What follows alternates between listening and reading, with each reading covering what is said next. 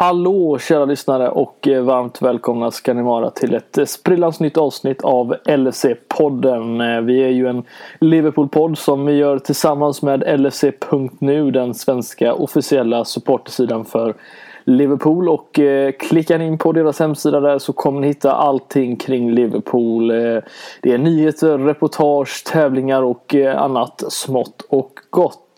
Det här avsnittet kommer ju handla väldigt mycket om Spurs-matchen som spelades igår söndag. Eh, det är måndag när vi spelar in detta och så kommer vi snacka upp inför Southampton-matchen som sker på fredag kväll dessutom. Och så självklart ska vi prata lite om titelracet nu när vi börjar närma oss målsnåret här också. Så det är bara att hänga med så kör vi nästa avsnitt här nu.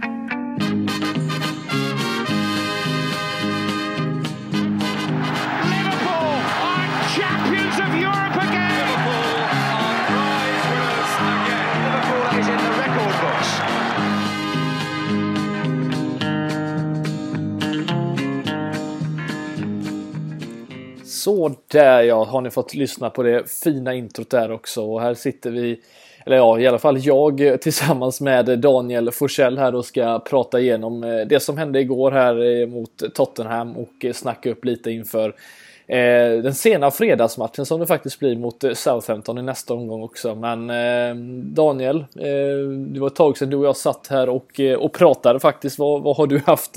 Välkommen in förresten, men vad har du haft för dig på det sistone?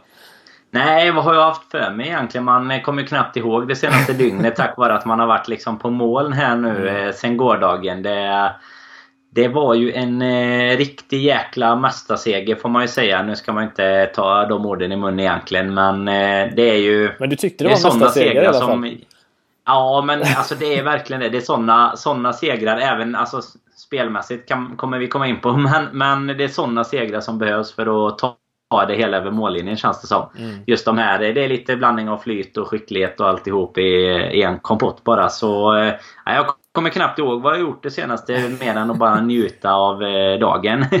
ja, nej men det, är, det är ju fullt ja, förståeligt faktiskt. Göteborg idag. Eh, jo, jo nej, men det är alldeles utmärkt. Jag har eh, faktiskt, eh, jag är ju en sån här riktig nörd. Jag gillar ju fotbollsquiz har jag eh, blandat in rätt mycket här nu på innan jag går och lägger mig. Jag har kört lite här och jag har fastnat för, tror det är någon sida som heter Planet Football. Jag tror det hittar på massa olika ställen där man det är lite fotbollsquiz där man skriver in med lite svåra frågor. Jag gjorde det här senast igår. En eh, Liverpool-baserad en där man skulle namnge de senaste fyra spelarna att, att, eh, som bar nummer 1 till 11. Eh, och den var fan med svårare än vad jag trodde att den skulle vara. Jag kom till, till nummer fyra. Kan du, kan, kan du namnge de fyra senaste spelarna? Bara på rak arm sådär. Men nummer fyra? Ja, van Dijk vet vi ju nu liksom. Men de tre ja. senaste innan dess. Eh, vet du vilka det var? Alltså på rak arm kommer jag fasen inte ens ihåg vem som hade det innan van Dijk nu. Nej, det var Kolo Touré.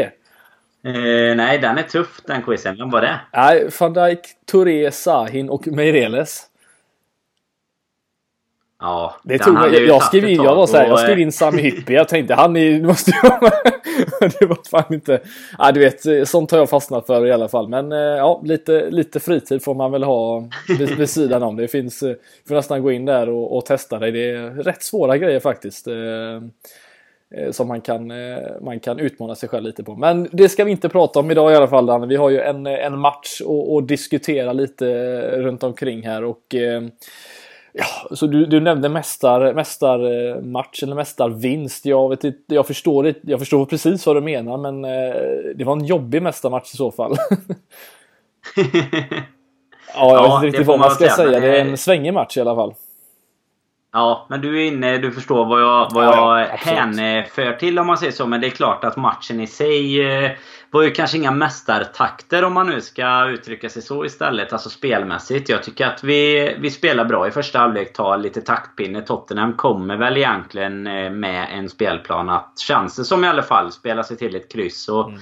när vi får mål ganska tidigt så tycker jag det känns som att de Ja, de gör väl om lite, kommer inte riktigt eh, igång. Men sen i andra så blir det lite tvärtom. Då känns det som att vi lämnar bort den taktpinnen till dem. Eh, och eh, lite som Klopp var inne på efter matchen egentligen. Vi behövde få det där målet emot oss för att komma igång igen. Mm. Det var lite det känslan var. Och eh, det var de minuterna fram, från halvtid fram till de gör mål tycker jag. Vi, spelar fruktansvärt dåligt för att vara på hemmaplan med liksom sju matcher kvar till en eventuell ligaseger. Så nej, det svängde fram och tillbaka precis som känslorna gjorde under matchen. Jag vet inte vad, om man börjar Lite kronologiskt så, vad kände du när du fick se arbetarmittfältet ja. på, på pappret igen? Nej, men jag, jag, har ju, jag har ju börjat tröttna lite på det nu. Jag, jag känner att Klopp eh, fegar för mycket här nu. Nu har, mm. vi, nu har vi faktiskt haft, eh, om jag får säga det så, väldigt tur här de två senaste matcherna. Att vi har lyckats få med oss ett, ett resultat trots en, eh, vad ska vi säga, en, en, en, en, en bra halvlek kan man väl säga. Om ens det nästan. Och, och jag känner att, att spela de tre, det, det blir både krampaktigt och, och stressigt framförallt. Vi såg ju Henderson igår dessutom bli, bli lite smått utskälld av Vojan Georgis vi har satt eh, studion. Och det, det, är inte ofta man, man, de pratar om det liksom i, i, i olika sändningar, liknande inte ens i England. Men nu känns det som att han verkligen visade att oj herregud, nu slår vi bort rätt, rätt mycket bollar här. Jag blir väldigt förvånad att Fabinho faktiskt inte spelar när han har varit riktigt bra i, i toppmatcherna. Och, eh, Nej, till och med Wijnaldum ser rätt, eh, rätt krampaktig ut tillsammans med Milner då som, som inte bidrar lika mycket som gjorde i början av säsongen. Så jag får ju säga eh, att jag är rätt trött på det här mittfältet just nu. Jag, jag vill se en förändring. Ja, men jag håller med dig. Jag menar Fabinhos eh, första typ fem minuter på planen visar ju att eh, man någonstans kanske sitter och, och har, eh, vad säger man, vatten på sin kvarn. För att ja, han, han, gör ju mer på de fem minuterna liksom än vad jag tycker att de andra lyckas med på i stort sett hela matchen. Och det är väl främst, tycker jag, Henderson igår i alla fall, om man nu ska ta av dem. Han... Alltså nu tycker jag ändå han inte har spelat så jäkla illa om man ser det över säsongen så sett. Men Igår var det ju felpass på felpass och han försökte med någon eh, liten lyftning in i straffområdet som han la ner över linjen liksom. Och det, det var lite så slarvigt och det är lite som du säger, det blir lite krampaktigt på dem alla tre. Och Wijnaldum är väl den som kanske har gjort liksom haft högst toppar av de tre den här säsongen. Han hade ju en jättefin höst men har ju haft det ganska tufft eh, stundtals under våren här tycker jag. Jag vet inte om det är att han spelar ju extremt mycket både i klubb och landslag. Eh, så det är klart att det sliter ju också. Men eh, de kommer... Alltså det finns ingen riktig kreativitet när de tre spelar ihop. Och förstår väl liksom tanken någonstans med att spela dem. Men det som du säger, det är snarare ett prov kanske på feghet. För jag menar även om vi leder just nu då, nu igen med två poäng, så, så är vi ju ändå egentligen det jagande laget liksom. Men eh, att tappa matchen igår som vi väldigt nära gör, det hade ju kanske det hade inte betytt att racet var över, men det hade ju definitivt satt oss i en väldigt tuff position framöver. Och eh, Tycker att eh, du är rätt på orden där att feghet är väl det som det kanske utstrålar mest av allt. Det finns någon så här falsk trygghet hos Klopp i att de här tre alltid ska kunna göra det. Och eh, det, alltså i en, den här typen av match då, bara för att det blir en stor match. Medan jag tycker att det kanske är där Fabinho skiner ännu mer egentligen. Alltså i och med att han är så extremt brytningssäker och bättre passningar än de andra också som det känns som. Så jag var lika förvånad som dig när jag såg eh, elvan där en timme innan match. Ja, och sen när man ser liksom vilket mittfält som, som Tottenham ställer upp med också med, eh, med, med, med Eriksen och Cissoko på mitten. Det känns som att, att, att vi inte kunde, vi skulle kunna utnyttja det så extremt mycket mer. Nu, ja. nu känns det lite som att det, det på något sätt är, det kanske är lite hårt att säga och vi ska inte bara vara negativa här i, i det här avsnittet för vi vann faktiskt matchen till slut. Men det finns ändå lite vi, vi, vi kan bygga lite på kan jag tycka här och det är just att det känns som att vi har två lagdelar just nu. Det är ett försvar och ett anfall. Det, det, mm. det är för mycket eh, passerande emellan. Eh, vi låter till och med van Dijk och, och Matip stå för uppspelen ibland.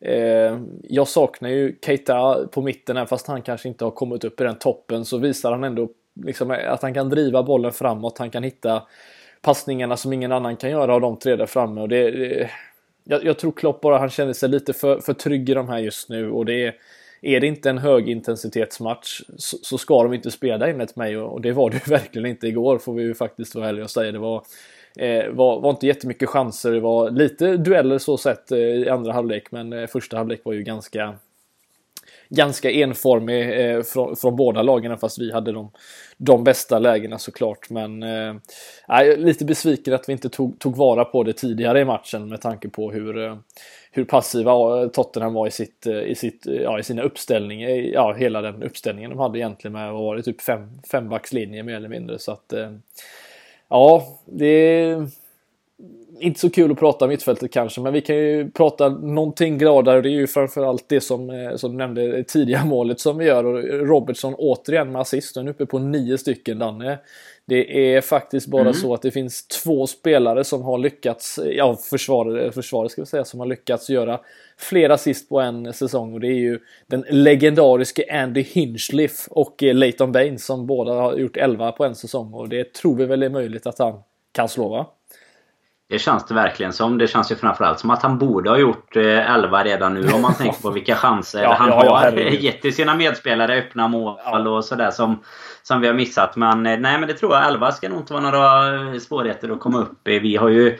Det är klart att vi, vi har ju främst fokus på att vinna matcherna och, och liksom det här cupfinalstänket som är i de här sex återstående matcherna. Men vi har ju ett relativt tacksamt spelschema som borde kunna öppna upp för en del eh, mål ändå. Även om de här sista matcherna alltid är speciella när lag börjar kämpa för topp 4 och lag kämpar för sin överlevnad i botten och sådär. Men eh, extremt imponerande och även Alexander Arnold har gjort mm. många assist. Så de är ju med i toppen av, eh, av i Europa båda två egentligen. Eh, bland ytterbackar och det är väl extremt bra. Så är det ju. Det är ju en lagdel som när när mittfältet sviker lite, om man nu får ta, säga så, så eh, blir det som du säger att då fyller de på istället.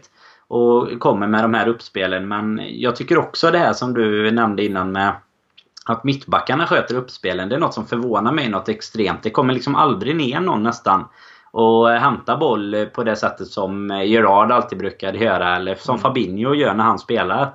Det är liksom en helt annan typ av, eh, av lagdel när man har en spelare som lite mer kan kan spela mitt emellan så. För det är verkligen så det känns nu att vi spelar förbi mittfältet. Eh, och detsamma tyvärr i försvarsspelet kan jag ofta tycka. Även om de tre nästan har ett mer defensivt inriktning när man ser det på pappret i alla fall. Så tycker jag att eh, man som Tottenham nu väldigt ofta tar sig igenom Ja, utan någon speciell press egentligen. Det är väl vissa bra brytningar såklart. Men då är det ofta Mané kanske som är nere och har jobbat ner. Och liksom mm. anfallslinjen som har påbörjat försvaret. Så då, då kan man tacka för att vi har eh, bra ytterbackar som gör det, gör det väldigt fint både uppåt och neråt just nu. Ja, nej men verkligen. Och vi satt ju för, för, några veckor sedan här och pratade om, eh, om att Robertson kanske var inne lite i en svacka. Han eh, var ju en liten period där han faktiskt inte riktigt var sig själv om vi får säga så. mycket felpassningar, slarvade en hel del, drog på sig onödiga frisparkar och liknande som ledde till mål i slutändan. Men nu har han ju verkligen spelat tillbaka sig om man får, får säga så till, till den ordinarie Robinson, så, äh, Robertson menar jag. Robinson, nu säger jag precis som expert. Jack Robinson. Ja men de, jag, jag, jag för mig, vet du det här, eh, vi har satt honom liten, eh, vad är det, mellan raderna heter det va? Med han Anders Jansson ja. och och han tror jag säger Robinson, inte Robertson. Ja. Vilket gör att jag har börjat säga det nu med. Så att, men Robertson heter han, eh, det ska vi klargöra nu. Eh, nej, han har kommit tillbaka nu på, eh, i den formen som han har varit under hela säsongen och som sagt nio, nio assist är ju fruktansvärt mycket för att vara en försvarare och vad ligger Alexander Arnold på? Är väl 6-7 stycken. Eh, ja. han, han, så att det är, det är kul att se att vi faktiskt bidrar väldigt mycket och assisten igår som han gör till Firmino är ju fantastiskt bra. Eh, perfekt timing och eh, riktigt kul att Firmino också får, får vara med och och måla igen. Eh, saknas ju bara att Salah nu kommer in i, i målskyttet också, även fast han är delaktig en hel del. Det är väl dags att han eh, kanske går och claimar, gör en Harry Kane och claimar målet från igår på något sätt. Det kan jag tycka. Han, det kändes ju som att han tog på sig det i alla fall i firandet om man säger ja, så. Men det, det, det. Det är väl en sån grej man kan komma in lite på. Jag tycker det finns ju något läge igår där han har chansen att spela Mané och, och det här snacket om att de inte skulle vilja spela varandra och så. Det, det tror jag liksom inte att det finns någon grund i. Det har ju varit lite diskussioner kring det. Men däremot så märker man tycker jag att han har Han har ju ett litet extra sug just nu efter att han bara ska få bryta den här mm. Ja, det, nu börjar det ju faktiskt bli en riktig torka. Innan har det ju varit liksom en eh, torka på 3, 4, 5 matcher. Nu var det väl uppe i 8 åttonde i rad va? Utan att han gör mål tror jag. Ja, det... det, är, det är ganska många för att vara honom. Men eh, samtidigt så tycker jag att, eh, att så länge liksom laget matar på. Nu har vi haft Mané som har tagit kanske och gjort de målen istället. Så, så är det jäkligt viktigt att de fortsätter att spela tillsammans. För jag tycker att det lyser igenom ganska ofta att, eh, att han faktiskt gärna skjuter på i lägen där han kanske tidigare skulle ha passat. För eh, han vill gärna bryta det här snacket känns det som bara. Och det hade varit jätteviktigt för honom att få göra det här inför slutet. Men lite mindre ego hade jag gärna sett på hans fötter just nu. Men det är långt ifrån att jag skulle vilja sätta honom på någon bänk som jag såg att det, det var lite snack om på typ Twitter och, och eh, supporterklubbens hemsida. Var det såg jag att det var lite kommentarer kring det. Men, eh, men där, eh, riktigt är det inte jag än. Men däremot när man såg att Origi började värma och sådär igår så kände jag väl att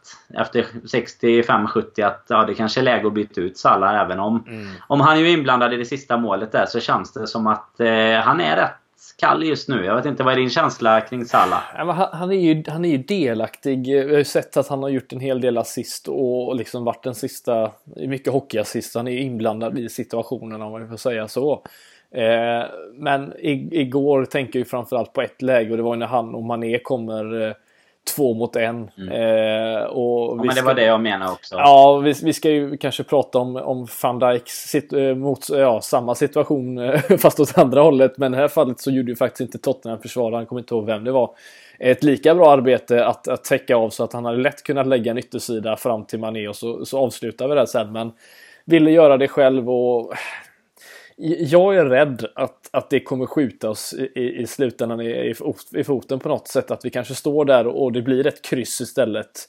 Eh, som det var nära på att bli igår, när, trots att vi har möjligheten att, att avgöra det tidigare. Och det, det är synd för att man, man vet ju att han, han, han vill ju laget väl, det, det, det vet vi ju. Men eh, det kan ju inte vara skönt för en anfallare som gjorde så många mål, och han 44 sammanlagt förra mm. säsongen och inte har gjort mål på så många matcher. Jag tror det var, det Bournemouth hemma han gjorde mål senast, eh, vill jag minnas. Eh, mm. Och det är, det är ju ett tag sedan nu. Så att han kommer väl komma in i det, men bara han får in, han ska, det räcker att han får en tå på den någon gång kanske, att han gör ja. en riktig tap-in och så, så, är det färdigt sen. Men, eh, eller så väntar han till en Champions League-final eller något sånt där, vem vet? Ja, det hade varit okej. Okay. det får han gärna göra. Ja, nej, men, han, han kommer väl komma problemet, tillbaka. Ja, och det kommer han göra. Alltså problemet blir väl eh, lite som du säger, nu, nu är det inte så där jättemånga matcher kvar heller. Och det blir väldigt, väldigt viktigt att sätta laget framför jaget. Vilket jag i och för sig tror att han gör redan. Men jag tycker som sagt att i, framförallt i den situationen så såg man ju det att han, han nästan hade bestämt sig ganska tidigt att gå på, gå liksom lägga över den mot sin vänster och gå på ett avslut istället. För att kanske snarare bryta av lite mot höger och öppna upp en yta för Mané och sig själv om nu försvararen hade valt att gå med Mané i det läget. Så nej, det kommer väl tillbaka och jag tror att det man inte får glömma i, i diskussionen kring att om han ska liksom petas eller inte, om man nu är så uh, ute på den isen liksom. Då tror jag att man inte får glömma de här löpningarna och markeringarna och sånt han drar på sig. Jämför du med en uh, stillastående Starwich till exempel så, så hade ju inte det Alltså du, du får ju en helt annan inställning från motståndarförsvaret och det är ju de här typiska... Nu är det en väldigt speciell situation den här som leder fram till vårt eh, sista mål men det, det, är liksom det här att det gäller att ha någon... Så det, vissa spelare kan ju vara ganska värdelösa i, i 70-80 minuter men när det väl sista läget kommer och det gäller att stå på rätt plats, ja då, då kan de vara där även om det bara är en tap-in som du nämnde där också. Det, det hade räckt för honom just nu tror jag. Och han pratar ju även lite om det själv där i någon intervju, jag tror att det var med Sky Sport, som, som han säger det att det är klart, han, han nämner väldigt mycket kring hur mycket viktigare det är att laget har tre poäng. Men sen säger han ju samtidigt att nu, det pratas liksom om att Agüero har en av sina bästa säsonger någonsin. Liksom, och han är två mål före i skytteligan. Och, alltså han är ju ändå där uppe, bara att han var där väldigt tidigt. Alltså jag menar, hade han fortsatt i samma takt som han var innan, då hade han legat på 26-27 mål nu. Och mm. Då hade det ju liksom varit någon, någon sorts superbragd. Du har gjort två två säsonger på rad närmare 30 mål. Liksom. Men eh, det är klart, nu är det en del matcher kvar. Men det, jag, jag, skulle inte vara så orolig liksom för att det kanske är bra för oss. Då är det bland inte lika åtråvärt på marknaden i sommar. Så dunkar han in en 47 bollar igen nästa år. Ja, nej, men det, det var ungefär så vi har suttit och pratat i på alla podden åren eh, angående Coutinho. Att han, han kom aldrig till en nivå då han var, då han var bäst under en lång nivå. Eller, eller en lång... Eh, en längre period. Men till slut så gjorde han ju det och då, det var då de ja. Eh, hostade upp pengarna. Bara men nej, vi hoppas ju att han inte stannar kvar. Jag är väl mer orolig att, att man är återigen eh, är, är mer eftertraktad än vad han är. Men eh, nej, det behöver vi inte prata om just nu. Vi får, han kommer nog stanna minst en säsong till i alla fall. Det kan vi väl mm. vara så säkra på. Det, ja, jag vill inte tänka tanken annars. Nej, vi får eh, lämna det till eh, två, tre månader fram här till Silly. Till Silly-sommaren börjar. Men det, det tror jag inte. Alltså det, det är det som är ganska tacksamt också med att vi, vi går så pass bra i, i Champions League och Premier League. Att jag menar, desto mer man etablerar sig på den här nivån så blir man ju inte en klubb som behöver släppa spelare även om till och med Barcelona eller Real Madrid knackar på. Liksom. För jag menar, kan man hålla sig konsekvent på kvartsfinal eller semifinalnivå i Champions League och hålla sig bland ja, toppduon eller topp tre i Premier League så, eh, så behöver man ju faktiskt inte släppa vidare de här spelarna heller. Även om det såklart kan, som i Coutinhos fall bland annat, eller Suarez om man går tillbaka, kan finnas mycket andra underliggande faktorer som inte bara har med det fotbollsmässiga att göra utan man, man har andra anledningar eller dragningar till vissa klubbar såklart. Men eh, det är väl de som vi ska kunna utnyttja här snart istället och kunna locka till oss den typen av spelare precis. från andra toppklubbar istället för att man själv behöver liksom förädla dem på något sätt då. Eller värva från Southampton. Ja precis. Ja, det är några spelare som kommer, kommer tillbaka till sin gamla arena nu på fredag men eh, dit, dit, kommer vi lite senare i avsnittet. Eh, jag tänkte, eh, alltså, i och med gårdagens eh, sena mål som eh, som det ändå blev. Nu har vi två raka Danne med ett eh, ja, 80, vad är det, 82, 83 fjärde minuten plus liksom sena mål. Eh, avgörande vinstmål dessutom. Mm. Eh, känner du att det här är ett tecken på den här liksom, eh, vinnarmentaliteten? Eh, bollen ska bara in eller känner du att här har vi nog lite mer tur än, än att det är vi som kanske sätter oss själva i den här situationen? Alltså rätt svår fråga tycker jag. Över en hel en säsong kanske? så tycker jag att... Eh, ja men jag tycker det. För över en hel säsong, alltså tar du med liksom Origi 90 plus 6 och alltså hela den biten. Så tycker jag att det blir en en, en, något sorts eh, alltså vinnarmentaliteten att eh, man, man lyckas eh, lyfta in bollen till slut. Även om man tittar på målen så är de ju helt eh, sjuka vissa av dem då såklart. Men det, det blir liksom att ett bra lag, det är ju en sån här riktig klyscha, att ett bra lag har tur eller att man förtjänar sin tur. Och lite så tycker jag att det är med Liverpool. Även om det var vi själva som gav bort taktpinnen så sett igår. Men Tar man eh, liksom en match mot eh, Fulham till exempel där vi får den här straffen. Då eh, skulle man bara liksom isolerat ta den matchen. Då är det snarare vi själva som... Vad fan, varför har vi bara 1-1 mot Fulham som är... Ja, tycker jag egentligen sämst i ligan. Nu ligger de inte sist i, i tabellen. Men alltså tittar man på insläppta mål och så vidare så är det ju ett lag som vi bara ska gå och köra över egentligen. Eh, även om de, alltså all, all cred till att de gör en bra match och sådär. Men tar man en match så, då kan jag tycka att det, det kanske är lite mer åt turhållet eller den biten. Eller att man hade flyttat med sig. Men nu tycker jag att det är så mycket att vi... På, någonstans blir det det här gamla... Ja, I våra, våran ålder så är man ju uppväxt med att United prenumererar på ligatiteln. Liksom. Och det, de gjorde ju ofta de här 2-1-segrarna, uddamålssegrarna. Och de krävs ju faktiskt en jäkla skillnad på, på de här tre poängen och ett poäng. Jag minns att vi du och jag satt efter någon eh, säsongsepilog där, det väl kanske två säsonger sedan och, och snackade ner den och just pratade om de här kryssen som vi måste mm. bli av med. Och, eh, och det är ju faktiskt det som vi lyckas göra nu även om det här igår skedde på det det allra sjukaste sättet. Jag, jag vet inte vad jag ska säga egentligen. Alltså det, det ser så jäkla konstigt ut. Aldevirel får den på sig och så typ... Ja, jag vet inte om det är han och Loris som tvekar på vem av dem som ska rensa eller om det är ytterligare någon ja, back inblandad och han i marken. På, och liksom, ja men Davis står ju på mållinjen och, och jag tror att eh, det ser ut som att Davis tror att Anderweireld ska, ska rensa bollen och att han faktiskt inte är där av rensaren vilket är jättekonstigt för det är han som är, är Eh, har ryggen emot målet och har mycket lättare för att just rensa bollen. Men det blir ett otroligt missförstånd mellan de två och sen när den rullar in så är det inte så mycket att göra mer för dem. Och jag kan inte göra någonting annat än att eh, tänka tillbaka hur det såg ut i, i höstas mot eh, Tottenham på Wembley. När, då var det visserligen Form som stod i mål vill jag minnas. Ja. när han ja, fumlade bollen där också. Så att två väldigt i den liknande typer av av matchsituationer i slutändan. Att vi har en målvakt som, som på något sätt ger det till oss i slutändan och som blir matchavgörande. Så det men jag tycker även man kan jämföra. Vi hade ju någon liknande situation fast åt vårt håll med, mot Everton tror jag det var. Som Joe Gomez är nere och, och rensar precis på mållinjen. Ja,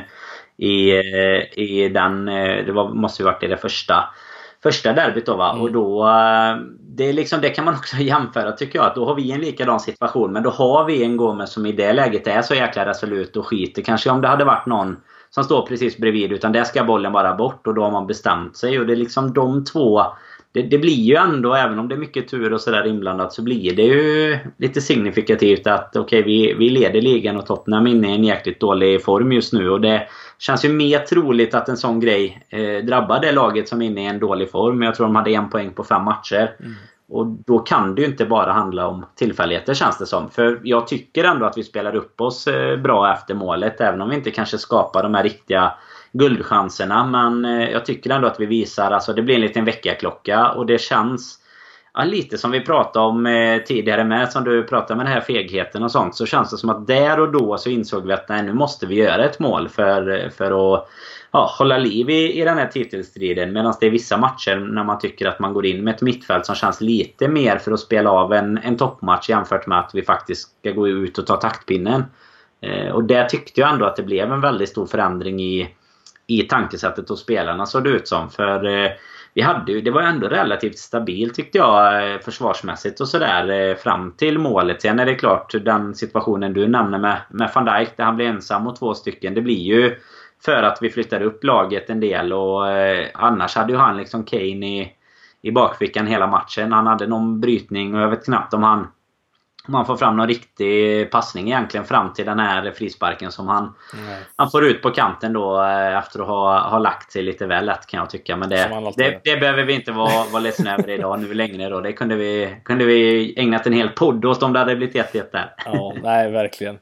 Ja, nej det intre, väldigt intressant och, och, konstig match på något sätt. Eh, vi, vi, var ju dock, eh, Danne, om vi får säga så, det fanns ju en situation som jag lovade vi skulle komma tillbaka till. Eh, I mitt, mitt i all pressen så uppstod det ju en två mot en situation för Tottenham från, från halva plan när Son spelar fram, eller Kane spelar fram Son som sen hittar mm. Cissoko och vi har ju pratat hela säsongen om van Dijk och hur placeringssäker han är och att han inte har lyckats bli förbidribblad och liknande den här säsongen. Men frågan är om inte detta är liksom definitionen av hur, hur, hur bra han är egentligen. Alltså sättet han, han, han läser av situationen och, och, och verkligen vet att släpper, jag inte, släpper Cissoko ner till sån så är det troligtvis mål. Men låter jag så, mm. äh, Cissoko anfalla så, så missar han i och med att han inte är vänsterfotad. Och det, ja, det är så mycket som han gör rätt i den situationen. Inte bara inte bara själva liksom, hur han läser spelet men liksom att han avvaktar i, precis rätt situation och sen stick, försöker sticka fram foten och täcka skottet. Och det är, jag vet inte riktigt vad mer man ska säga. Det känns som att han överträffar sig själv hela tiden nu. Ja men så är det ju. Det är jätte... Alltså skolboksexempel på ja. hur du kan försvara dig två mot en. Sen är det lite någonstans... Alltså jag måste ändå tycka att... Eh, jag såg intervjun direkt där efter matchen med Klopp. Då säger ju han att...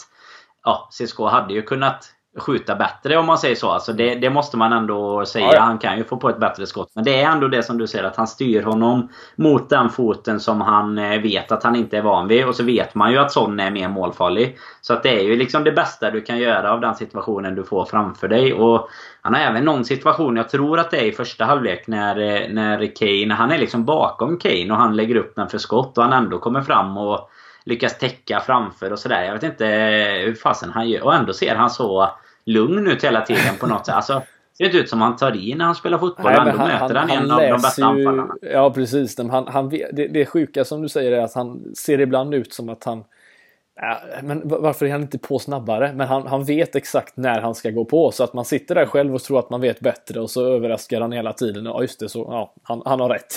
det är, han vet precis vad han ska göra men det är nej, han, han, han fortsätter ju leverera eh, mer och mer. och Ja, vi får hoppas att han, eh, han stod ju efter matchen med en liten eh, ispåse på, på vristen. Hoppas inte att det, det var något problem. Han sa ju själv att han, eh, I'm fine hade han väl sagt efter matchen. Så att, ja, hoppas han kan vara med och möta sitt, sitt tidigare lag nu på fredag när, när möter Southampton. Så att eh, viktigt att, att, ha med honom. Det känns som att hellre han, att han stannar än någon annan. De tre där uppe på något sätt att vara frisk för att han gör så pass stor skillnad. Men eh, nej, vi behöver dem allihopa kan vi väl säga där är det ju inte bara den individuella skickligheten utan det är ju liksom hela vad han gör för hela laget ja. när han är på plan. Liksom. Han bidrar ju både offensivt och defensivt. Och jag menar, han är nära på att knoppa in en hörna också. Han får inte riktigt skallen på den. Nej, den som landar precis på Firminos knä. Ja, men det är ju lite så. Han, han är ju farlig på, på alla håll och kanter liksom och även extremt stabil bakåt. Och som vi har nämnt så många gånger innan, det behöver man inte tjata mer om. Men just det här att han gör alla sina lagkamrater så mycket bättre också. Det är just den aspekten som är viktigast tycker jag, som du nämner där. Att han att nästan man ser att eh, ska, måste man välja att någon ska vara borta så är ju han den sista som, som ska vara borta i alla fall. Mm. Ja, nej, sannerligen. dock har han eh, kanske inte gjort eh, att Allison, eh, han kändes inte riktigt eh, som att han var, hade huvudet på rätt ställe igår under hela matchen. Han var väldigt virrig och eh, den här nicksituationen mm. han eh, kom in i med tillsammans med Milner som inte kollade på, eller som bara kollade på volley, kunde ha slutat riktigt illa. Inte bara att det hade kunnat bli ett mål för Tottenham utan en en, en kollision eller något, något sånt där som mm. hade skadat båda de två. Men eh, mycket felpassningar och sånt där igår. Så han var lite...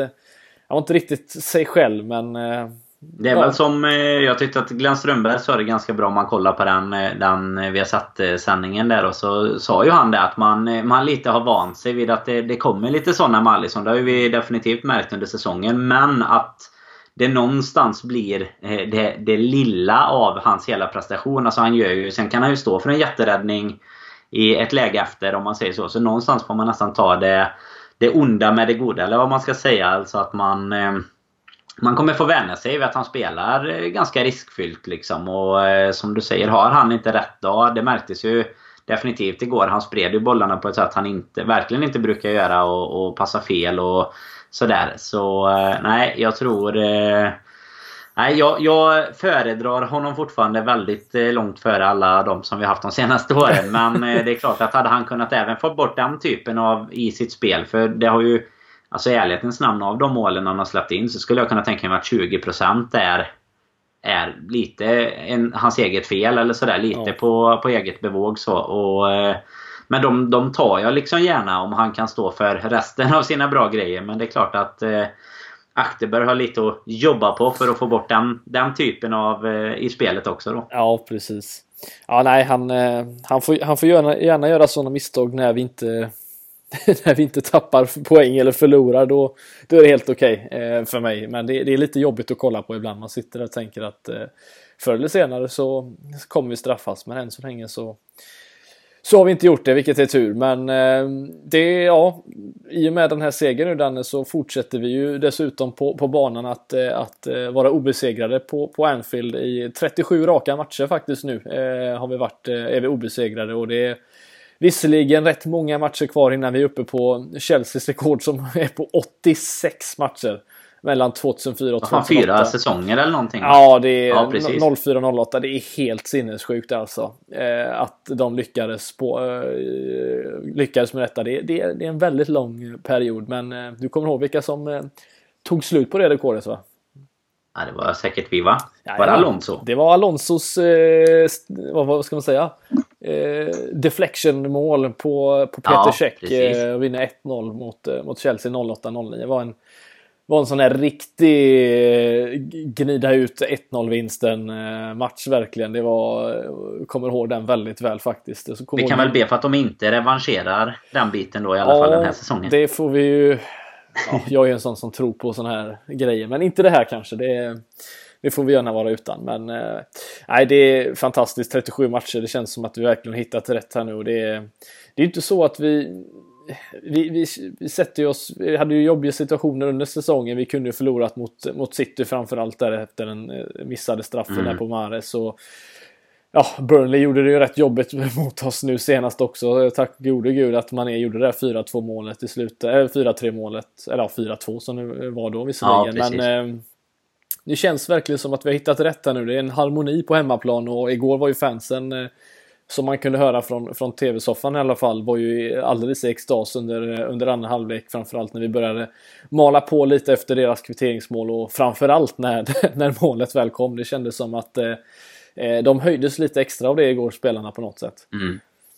Det... Ja, men jag tycker det har känts så ända, det är väl sen Bournemouth-matchen egentligen som det, det börjar lite det här med att supportergrupperna kring också, Spirit of Shankly och sådär var var väldigt uppmanande i liksom förberedelserna av matcherna. Att kom dit tidigt, eh, samlas upp innan. Liksom, eh, det här är Unitys strength. Liksom att man någonstans då försöker att ja, bära fram, vara den tolfte spelaren. Och jag tycker att man har märkt det sen dess. Sen är ju detta långt senare än, än de 37 matcherna som du nämnde. Men det är också en sån här eh, grej som mentalt sätter sig hos laget tror jag. Det är ju så man alltid, det här med hemmaplansfördel och sådär, man alltid har tänkt eh, tidigare. Och som det absolut inte alltid har varit under de åren man har, har följt det här laget. Eh, kan man ju lugnt säga. Men nu känns det som att det liksom är ett fort igen på något sätt. Eh, tycker inte att det är så många lag som heller kommer dit och försöker. Alltså typ som Tottenham tycker inte jag kommer till Anfield igår och, och verkligen försöker spela för en seger innan kanske i början på andra halvlek när de redan ligger under och inser att det, det är det enda vi kan göra om man säger så. Men är det ett lag som har det, har det lite tufft på sin hemmaplan då tycker jag också att liksom hela inställningen hos motståndarna ofta kan bli lite annorlunda. Det är därför jag tror att vi ibland kan ha lite svårt mot eh, Alltså lag som kanske kommer dit och nästan på är förberedda på att förlora och därför lite mer kan offra allt om man säger så. Lite Crystal Palace eller den typen av, av lag då. Ja, nej, men, precis. men, eh, men det ser ju onekligen eh, fint ut. Det känns ju inte som att den, den sviten ska vara den som spricker i första taget här. Eh, det är ju, tycker jag inte att vi har några hemmamatcher kvar här som vi ska behöva gå på några minor. Nej, det hoppas man ju såklart inte. Jag sitter ju fortfarande här och, och, och kollar lite, sneglar lite mot den här Chelsea-matchen som kommer ganska snart. Och mm. De har varit, varit fruktansvärt dåliga de senaste veckorna, eller månaderna ska vi säga. De har ju inte alls varit eh, som de var i början av säsongen, men på något sätt så, alltså trots den här 6-0 förlusten mot City, alltså den överkörningen, och att de har varit sen dåliga mot både Arsenal och, och Tottenham och allt möjligt så känns det som att de kommer komma till den här matchen och vara, vara taggade mer än vad de är någonsin. Det, det, det är bara min känsla. Jag vet inte om du håller med mig, men jag, jag, jag fruktar den här matchen som något in i bomben alltså. Det... Ja men det gör man ju och, det är väl just också att nu, 13, nu när de... Här nu. ja men precis. Nu fick de ju lite hjälp igår med. Det var ju Cardiff borta precis innan vi sparkade igång ja, mot Tottenham. Det var ju det är Påsson som kände sig eh, manad till att hjälpa dem in i topp 4-racet igen. För utan en seger igår så hade de ju haft, eh, om nu Arsenal vinner sin match som ju är senare. Vi spelar ju in måndag här. Och, och de spelar ju senare ikväll mot Newcastle här. Och, och då hade det varit 6 poäng om nu Arsenal skulle vinna den till, eh, till dem då i alla fall. Inte till topp 4 i och för sig. Men det är ändå så att eh, de nu då bara skiljer en poäng egentligen på Tottenham, United, Arsenal, Chelsea. Så det, är de riktigt inblandade där så är det klart att de har mycket att spela för. Även om de nu kommer till en bortamatch på Anfield. Så kommer det ju vara det. Och det är klart att de gärna sätter käppar i hjulet dessutom. Och som du säger, man, på något konstigt sätt så får man väl känslan av att eh, det är så typiskt att det just är Chelsea bara för att det var just det som hände 13-14. Ja. Att det är de som kan sätta käppar i hjulet igen. Alltså egentligen finns det ju inte det är knappt några spelare kvar och inte samma tränare men ändå så känner man att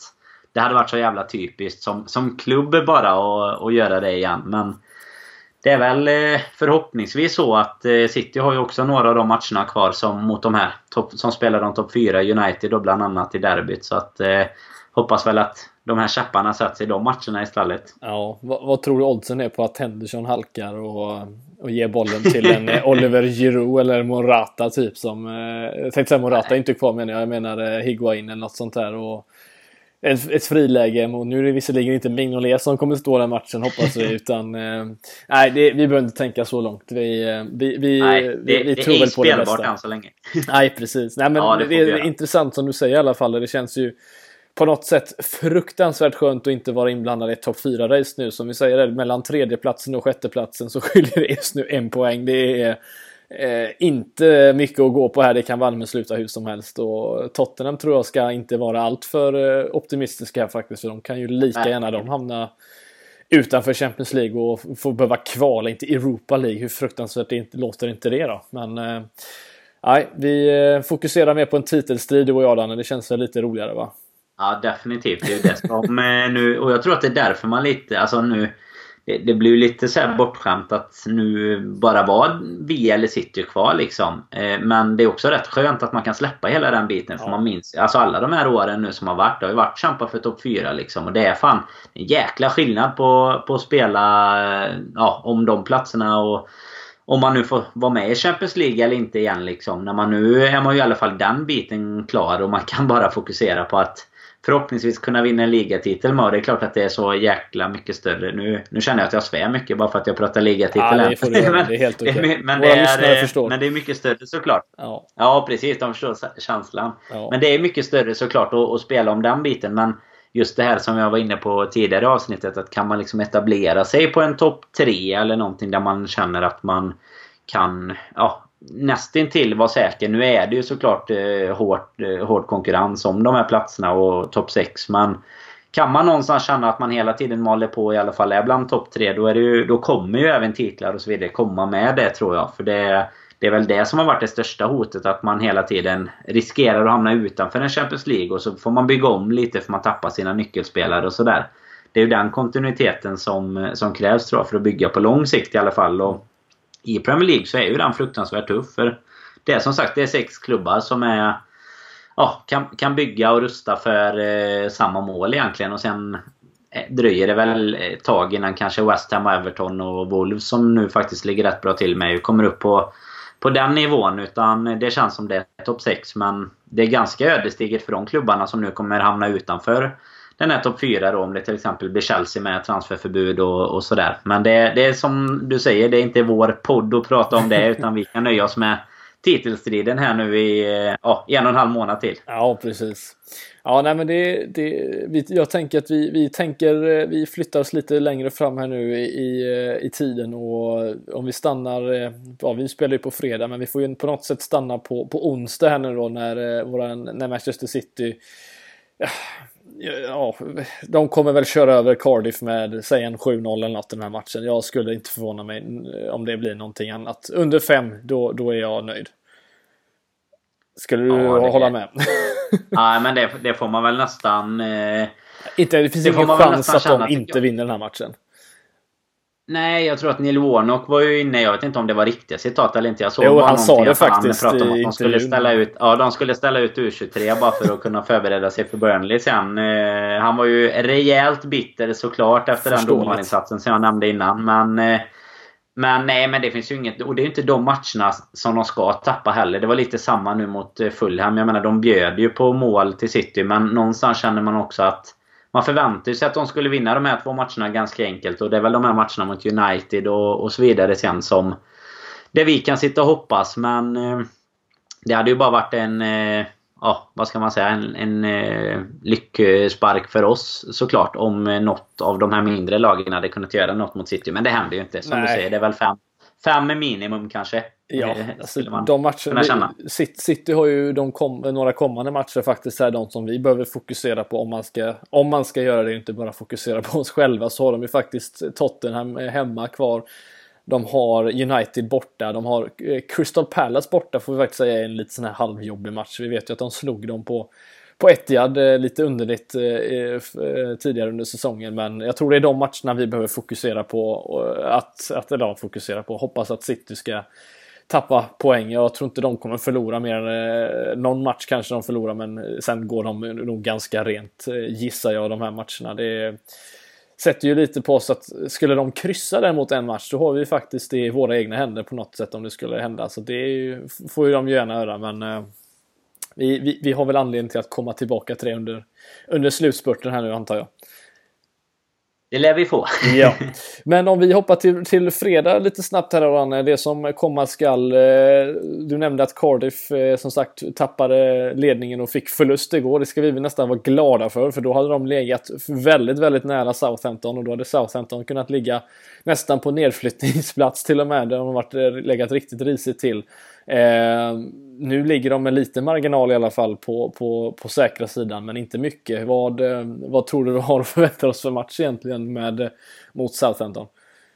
Ja, men eh, ja, vi, vi fortsätter ju i vårt spår och vi måste ju fortsätta vinna liksom såklart. Men tycker alltid att Southampton är tuffa att möta. Eh, sen eh, är det klart att de de har ju, som du säger då, de, de ligger ju ändå inte med någon jättemarginal eh, uppåt. Det är väl fem poäng nu tror jag till Cardiff då nu när Cardiff inte ja, fick med precis. sig någonting från matchen. Yes. Yeah. Och, och, det, och det är klart att en... ja, de, de har ju fortfarande... Det är inte så att de ligger 12 och har de här 38-40 poängen och inte har något att spela för. Utan de kommer ju behöva försöka ta poäng och jag kan faktiskt inte riktigt bestämma mig om jag tycker att det är bra eller dåligt. För det är klart att någonstans kanske det finns en fördel i att de, de måste gå framåt och, och offra någonting för att det spelar inte så stor roll om de förlorar med 1-0 eller 3-0 så sett. Eh, om de nu kan försöka få med sig något istället. Sen... Eh, jag vet inte. Så svår känsla nu efter eh, de här Gnetar-segrarna som vi har stått ja. med nu. Det man är väl mest orolig kanske för att vi inte kommer upp spelmässigt. För jag hade nog inte varit så orolig för matchen i sig egentligen. Men jag tycker inte att vi riktigt kommer upp i nivå spelmässigt. Och då då hade jag nog varit lika orolig nästan om det var Cardiff som stod, stod för motståndet. Jag vet inte, vad är din känsla inför fredagen här? Ah, nej, men jag, jag känner väl likadant att, eh, att vi har ju störst chans att vinna mot, mot vilket lag i världen som helst när de attackerar. Det är väl en sak som är säker för då kan vi ju jobba lite på, på kontringar och, och sånt som vi varit bra på. Jag tycker att vi inte riktigt varit, eh, vi har i och med det här mittfältet som vi pratar om, vi har inte haft någon kreativitet och någon kontroll riktigt där på, på, på rätt länge så vi har inte kunnat dominera en match på det sättet som vi har gjort det tidigare under säsongen mot vissa lag. Jag, jag la faktiskt ut en tweet här under, under dagen där jag egentligen konstaterar att jag tycker inte att vi haft mer än, jag kan inte komma på i alla fall mer än fem matcher som vi har dominerat till 100% den här säsongen. Vi har gnidit ut rätt många segrar faktiskt den här gången. Mm. Eh, och, och visst, det, det kanske är en, ett styrkebesked men det är ju samtidigt också närmre, alltså sämre marginaler man kan, man kan leva på lite. Alltså City exempelvis, de går ju och tvålar dit lag med 3-4-0 hela tiden känns det som och kan alltid släppa in ett mål men liksom ha det, den marginalen. Men de, de kommer alltid, alltid eh, ta sina poäng. Men jag är lite orolig att om vi fortsätter på det här spåret som vi har gjort nu de senaste matcherna så, så kommer vi trampa på en mina till slut och eh, gud förbjude att det är just eh, mot de här lagen när vi faktiskt ska vinna. Eh, det, det, hoppas jag verkligen inte men Southampton får gärna anfalla eh, i mitt tycke för då har vi en större chans. Men frågan är om inte de tänker ett kryss är det bra för dem för att småpoäng i slutändan kan ju göra en stor skillnad för dem. Eh, ja, och försöka satsa på att slå andra lagen.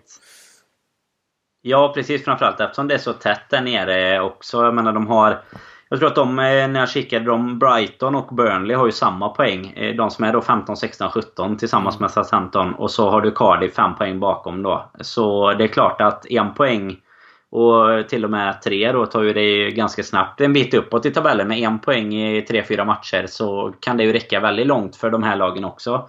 Men eh, precis som du är inne på så tror jag att det bästa som kan hända det är ju att de försöker anfalla. För då kan vi straffa dem bäst också. Mm. Och precis som i den matchen mot Tottenham nu. Det är väldigt enkelt att säga men ett tidigt mål hade nog passat oss väldigt bra. För jag tror att eh, när, om de liksom behöver flytta upp så eh, ja, ger det oss mer ytor och kanske mot ett lite sämre försvar då än vad till exempel Tottenham har. Så Nej, jag vet inte vad, vad känslan är riktigt. Det nu närmar ju sig nu. Det är lite konstigt med att det ska vara fredagsmatch igen. Jag vet inte om det, om det kanske är det som påverkar att man har en lite konstig känsla. Man, man kan inte riktigt eh, vänja sig vid att det är så snabbt inpå när det var söndagsmatch nu dessutom. Men eh, det är stor träff syd också. Nu missar både du och jag den tror jag. Men det får vi väl... Ja. Får vi önska alla ett gott resultat bara av den anledningen dessutom också. Ja, men jag kommer i alla fall befinna mig på ett trevligt ställe under, på fredag. Jag kommer eh, befinna mig på en nyöppnad restaurang i Göteborg som heter Oliverdals. Där eh, Tobias Hysén kommer befinna sig.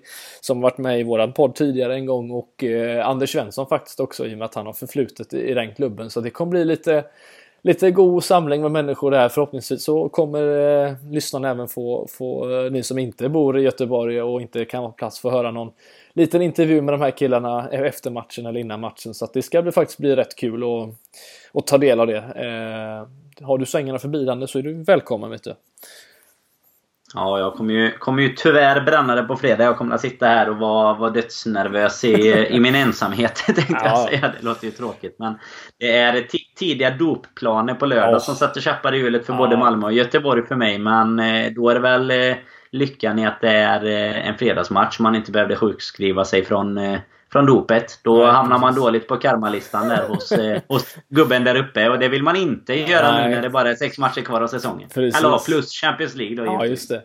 Ja, nej, det är sant. Det, är, nej, det ska bli intressant att se faktiskt nu mot Southampton. De, de har ju faktiskt... Eh, de är inte helt ute och cyklar två raka, raka segrar faktiskt. De slog väl Tottenham eh, innan anslagsuppehållet. Eh, den ska vi se här i början av mars där. Sen hade de ju Brighton ja, men också. Det stämmer. Att, det var... De precis. Har, Två ja, stycken. Ja, precis. raka. Mm. Ja, nej, vi får sen, hoppas att de inte fortsätter. nej, men det är väl, det är väl också mot Tottenham där minns jag satt och, och kika kika lite på den. De vände ju ganska sent där. Det var ju ja. hemmamatch också. Men Precis. det var ju ett av de här eh, Tottenhams... Ja, nu när de har gått lite sämre då. Sen var det ju... Var det väl 1-0 nu mot eh, Brighton tror jag. Det var ju Höjberg. Han har ju fått lite sån här nytt... Eh, vad säger man? På, på nyttfödd här ja, under han eh, Hassel Hassen Huttel heter han, var deras eh, nya tränare nu. Och då, det känns ju som att hela klubben, alltså de, för de har legat ganska risigt till den här säsongen. Ja. Men eh, det känns ju som att de har kommit igång ganska bra. Och det, de spelar på ett annorlunda sätt nu så det är lite svårt att liksom basera deras tabellposition eller så på hur det kommer se ut på på fredag tror jag faktiskt. För de har ju, tittar man bara sen han kom så har de ju gått ganska bra och spelat upp sig i en eh, helt okej okay position. Så att eh, nej, lite, lite nervöst så här långt men det brukar, eh, känslan brukar bli ganska god under eh, veckan här. Ja, precis. Nej, faktum är att Southampton de eh, senaste fyra matcherna har de inte varit så jätte, jättepjåkiga. De tappade ju ett sent mål mot United på, på bortaplan och förlorade med 3-2. Men innan dess så hade de ja, vinst mot Fulham och så nästan då ett kryss mot United. Så de har inte varit helt ute och cyklat i resultatväg här nu de senaste månaden. Men eh, nej, vi hoppas väl att vi, eh, vi ska kunna lita på oss själva. Det är väl inte mer än det som behövs antar jag. Utan eh, bara att köra på och hoppas att Salah kanske får tåa in den. En, en liten tåpaj kanske Danne. Det kan ju vara något som kan få självförtroendet ja, det... att börja växa igen det är ju inte direkt så att man hade, att man hade tackat nej till vilket... man hade tagit vilket mål som helst. Vi har ju ändå bra... Jag tänker jag så lite halv... Jag vet inte varför, men lite halvdålig känsla med just Southampton. Men vi har ju ändå rätt bra resultat mot dem. Det känns vi har ju inte... De tre senaste till exempel har vi 3-0, 2-0, 3-0. Så vi har inte ens släppt in mål mot dem på ett eh, litet tag heller. Men... Eh, jag vet inte varför, men det är kanske så att det blir den här lite nervositeten inför alla matcher nu det sista. Man kommer väl ha den här känslan ända in i, i mål här. Nu är det ju ändå... Det börjar ju bli så nära nu att det liksom...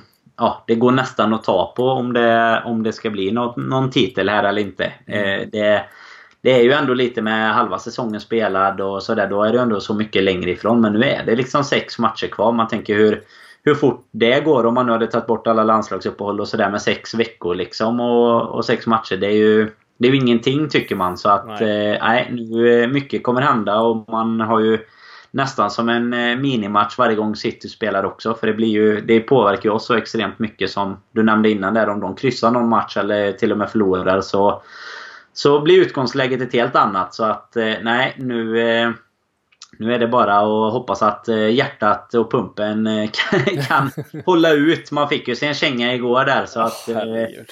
Så, så kan inte varje match bli. Det går inte. Då Nej. är det ingen av oss som överlever till maj ändå. Så att, eh, då, då blir det en ligatitel i, i onödan. Vi, vi kan väl säga så här att vi, om det är något som hade varit passande är om vi alla i podden hade eh, liksom fixat begravningsplatser precis bredvid varandra. Vet, på en sån här rad och så stod det liksom dödsorsak Liverpool står det egentligen på på allihopa. Ja. Eh, hjärtfel på oss alla, hjärtinfarkt eller något sånt där.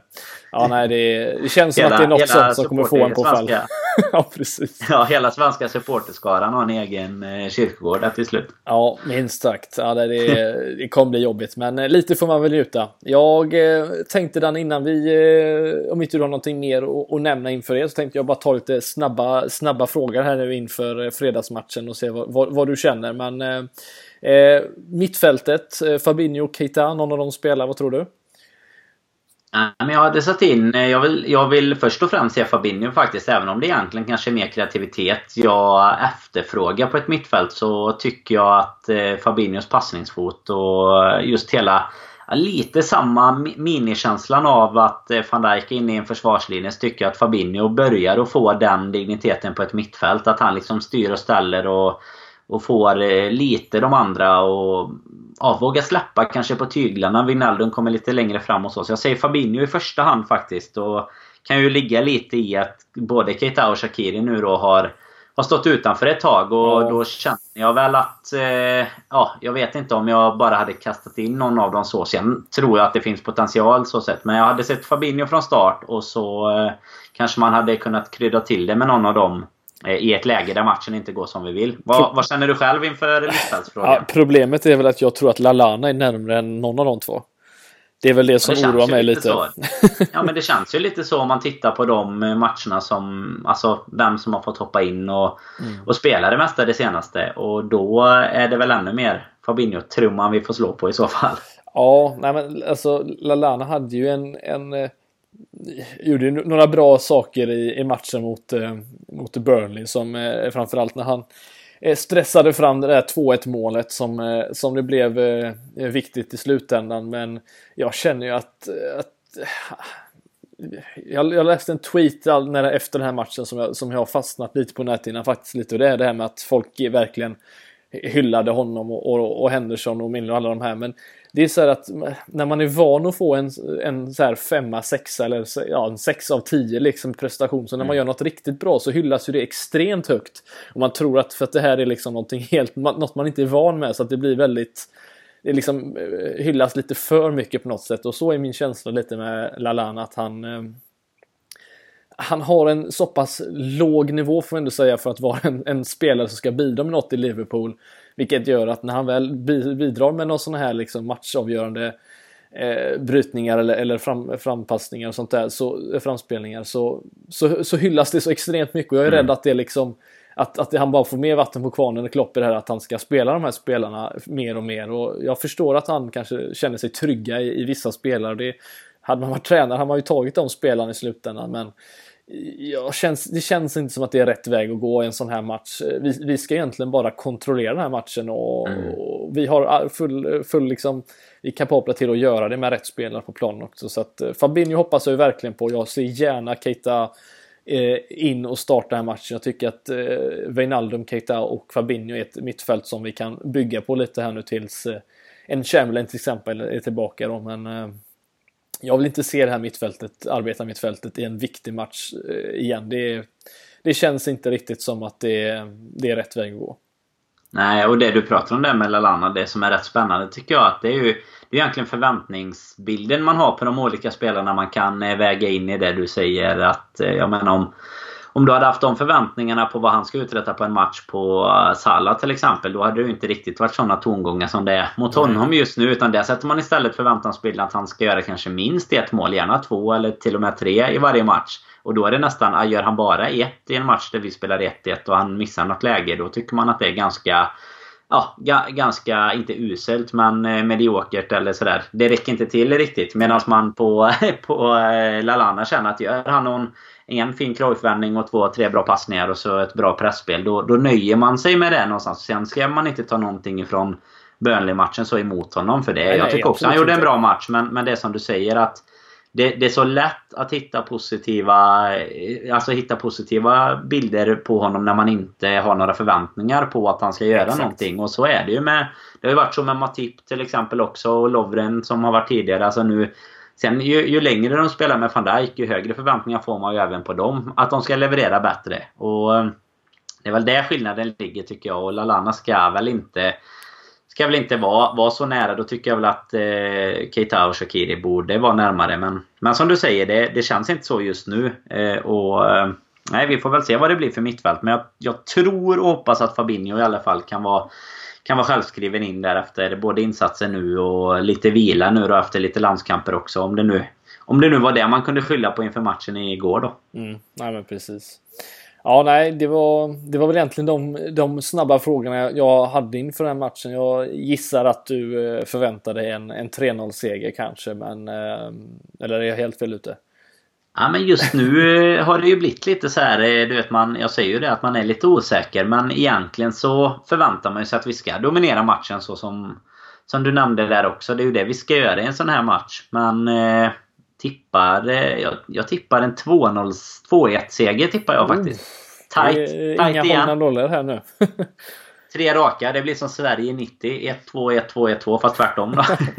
det blir positiva siffror. ja, nej, men det, vi, vi, så länge vi vinner det är väl det absolut eh, viktigaste. Det kan vi väl alla vara överens om. Eh, ja, Danne, vi känner väl oss färdiga för dagen. Det känns som att vi har fått med eh, det viktigaste i alla fall. Ja, men det tycker jag. Och eh, det som, eh, som vi sa är att det är väl bara att kämpa ända in i mål. Nu kommer det bli mycket fokus såklart på, på de här eh, Premier League-matcherna. Men vi har ju även lite Champions League som kommer. Och det blir väl ett avsnitt här ganska så, så raskt efter Southampton i, i helgen. Vi får ju tacka Premier League för att de eh, löser några dagar emellan så att även podden hinner eh, samla styrkorna emellan och, och hinner med ett avsnitt innan Porto-matchen sen också. Just för det är ju spännande är saker nu. där också. Men ja. en match i taget. En match i taget.